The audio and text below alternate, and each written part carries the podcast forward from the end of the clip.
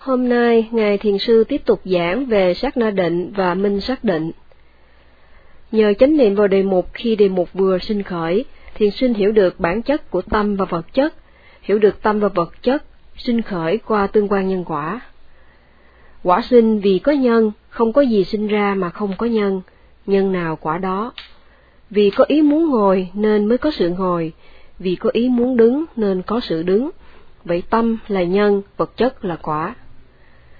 Còn có trường hợp khác là tâm là nhân và tâm là quả, và vật chất là nhân và tâm là quả. Khi có cái gì để thấy, nghe, ngửi, nếm, xúc chạm, suy nghĩ, thì có tâm thâu nhận đối tượng. Ví như khi dự tiệc, có đối tượng để nhìn là cảnh khiêu vũ, có đối tượng để nghe là âm nhạc, có đối tượng để ngửi là nước hoa, đối tượng để nếm là vị ngon của thức ăn, và đối tượng xúc chạm là áo quần mềm mại hay ghế ngồi êm ái, và có những suy nghĩ gợi lên trong tâm.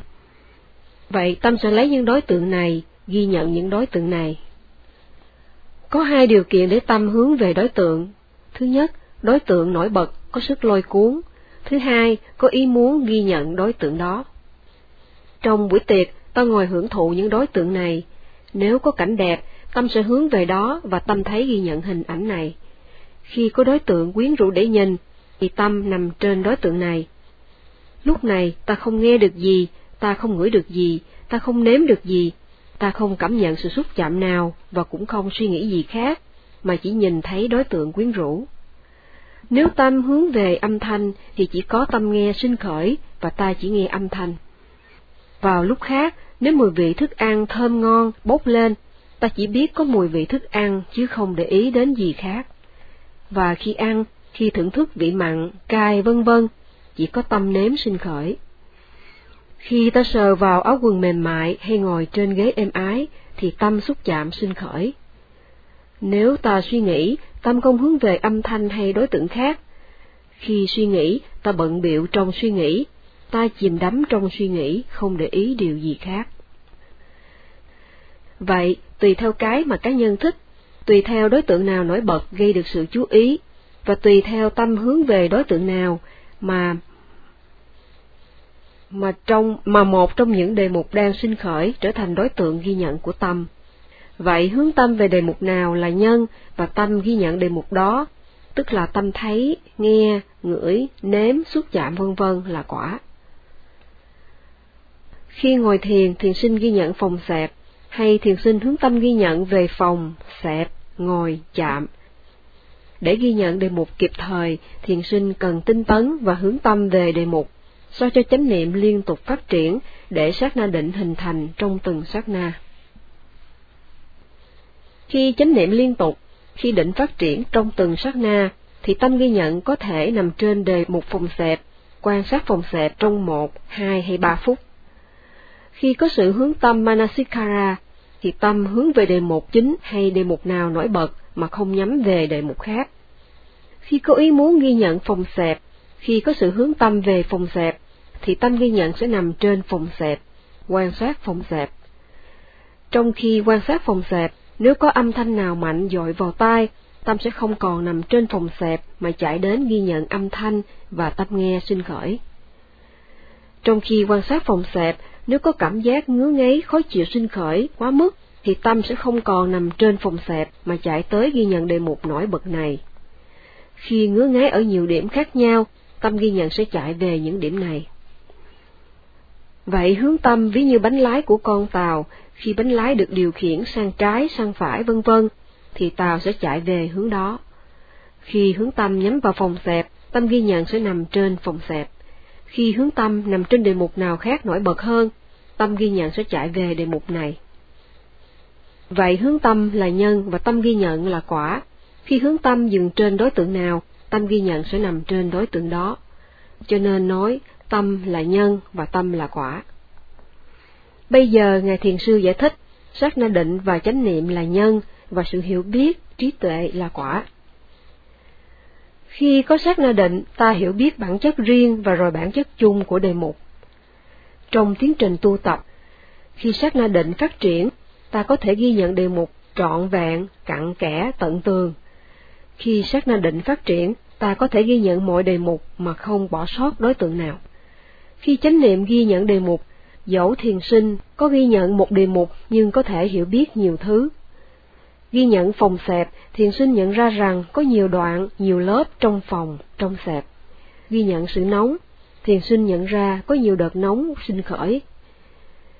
Nhờ chánh niệm ghi nhận đề mục bằng hướng tâm và tinh tấn, nhờ chánh niệm ghi nhận đề mục trọn vẹn từ đầu đến cuối, nhờ chánh niệm ghi nhận mỗi khi đề mục sinh khởi mà không bỏ sót, cho nên ta có được sự hiểu biết rộng và sâu về đề mục, ta có trí tuệ. Sát na định và chánh niệm là tâm, và trí tuệ hiểu biết cũng là tâm. Do vậy, tâm là nhân và tâm là quả. Khi ta bắn cung, mũi tên tuy sắc nhưng nếu không đủ mạnh thì mũi tên sẽ rơi giữa chừng không với tới mục tiêu. Tương tự như vậy, dầu sắc na định sắc bén, nhưng nếu chánh niệm không đủ mạnh thì trí tuệ không phát triển. Vậy thiền sinh cần duy trì chánh niệm trên đề mục để trí tuệ lớn mạnh. Khi trí tuệ lớn mạnh, dầu chú tâm quan sát một đề mục, nhưng thiền sinh có thể hay biết nhiều điều sinh khởi trong đề mục đó. Khi trí tuệ sắc bén, dù một suy nghĩ nhỏ nhặt, thiền sinh cũng nhận ra. Nhưng rồi vào lúc này, thay vì tiếp tục ghi nhận mọi đề mục đang sinh khởi, thiền sinh lại tự hào về việc tu tập tiến bộ của mình hay thích thú với kinh nghiệm mới. Dầu lòng tự hào hay ham thích này không mạnh lắm, nhưng nó cũng làm cho tâm ghi nhận lệch khỏi đề mục đang quan sát. Ví như khi cặn bã lắng xuống thì nước sẽ trong, và khi cặn bã bị khuấy lên thì nước không còn trong nữa. Tương tự như vậy, chi thiền sinh liên tục ghi nhận đề mục mà không suy nghĩ, thì tâm trong sạch, an tịnh, vì không bị phiền não khuấy động. Nếu thiền sinh tự hào, không thích và thích thú với kinh nghiệm mới của mình, thì tâm sẽ lệch khỏi đề mục, tâm bị dao động bởi phiền não, ngã mạn và tham, và do đó nó không còn an tịnh nữa. Vậy nhờ có niềm tin nơi pháp hành và sự tự tin nơi bản thân mà thiền sinh chánh niệm tu tập như được chỉ dẫn, nhờ đó tâm trong sạch. Khi tâm trong sạch, khi không có phiền não nơi tâm, thì thiền sinh hiểu đề mục rõ ràng và trí tuệ sinh khởi. Người có nhiều hoài nghi và hay suy tưởng, người không tập trung quan sát đề mục đang sinh khởi mà chỉ ngồi suy nghĩ thắc mắc thế nào và tại sao, thì trong người này suy nghĩ sẽ khuấy động, tâm ô nhiễm, vẫn đục và người này không hiểu được đề mục. Không hiểu đề mục thì sinh ra hoài nghi, và hoài nghi cản trở không cho trí tuệ phát triển. Vậy nếu cứ ngồi suy nghĩ, hồi tưởng thắc mắc, nếu cho rằng hồi tưởng và suy diễn là phát triển trí tuệ, nếu suy tưởng cái vượt ngoài sự hiểu biết của mình, thì tâm ô nhiễm không trong sạch, và người này mãi mãi nuôi dưỡng hoài nghi chứ không thể nào tiến bộ.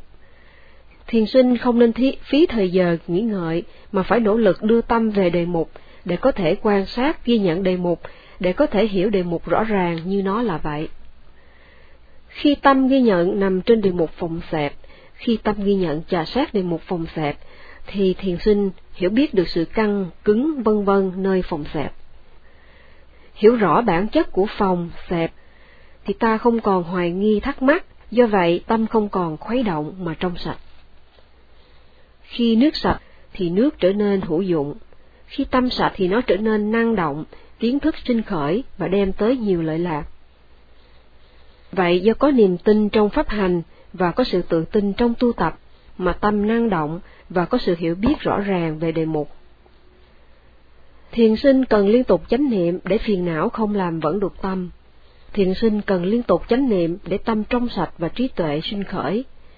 Thiền sinh cần liên tục chánh niệm khi đi, đứng, nằm, ngồi, chuyển động, khi co, duỗi, xoay, khi nhắm mắt, mở mắt, khi ăn, uống, nhai nuốt vân vân.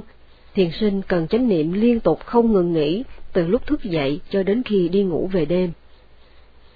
Nếu chỉ tu tập dễ vui, nếu bỏ thời giờ mơ mộng cho phép mình nghỉ ngơi giữa chừng, thì khi gặp rắc rối và khó khăn, người này không đủ sức đối mặt với khó khăn mà có khuynh hướng bỏ cuộc, không vượt qua khó khăn. Thiền sinh cần dũng cảm ngăn ngừa cái cần ngăn ngừa là bất thiện. Thiền sinh cần dũng cảm phát triển cái cần được phát triển là thiện. Thiền sinh cần quyết tâm ghi nhận mọi đề mục mà không bỏ sót đề mục nào. Nhờ tinh tấn ghi nhận đề mục và khi tâm ghi nhận trở nên mạnh mẽ, khi có thể ghi nhận mọi đề mục, thì ta vượt qua được những khó khăn và trí tuệ dần dà phát triển, nhờ đó ta hiểu được tận tường bản chất của tâm và vật chất. Để tiến bộ trong pháp hành, để trí tuệ phát triển, trưởng thành và trở nên sâu sắc, thiền sinh cần phải có tinh tấn, chánh niệm và định. Không có tinh tấn, chánh niệm và định vững mạnh, thì sự hiểu biết không sinh khởi, hay sự hiểu biết không rộng, không sâu, không rõ ràng. Đây là những ví dụ minh họa về tâm là nhân và tâm là quả của pháp hành mà Ngài Thiền Sư giải thích. Ngài nói rằng suy nghĩ theo lối thông thường, người nghe sẽ không tin những gì mà Ngài vừa nói, nhưng những gì Ngài nói đều là có thật. Và để hiểu những điều này, thiền sinh cần tu tập một cách tinh tấn, nghiêm túc, cẩn thận, cần chánh niệm liên tục như được chỉ dẫn. Nếu làm được như vậy, thì ta sẽ hiểu được tâm là nhân và tâm là quả một cách sâu sắc hơn. Thực hành làm cho ta hoàn hảo. Thiền sư mong thiền sinh tu tập cẩn thận, nghiêm túc, không ngừng nghỉ, để hiểu những gì Ngài vừa giải thích một cách rõ ràng hơn, sâu sắc hơn, cũng như để hiểu những cái mà Ngài chưa giải thích. Vậy hôm nay Ngài Thiền Sư đã giảng xong tâm là nhân và tâm là quả. Ngày mai Ngài sẽ giảng về vật chất là nhân, tâm là quả, và vật chất là nhân và vật chất là quả.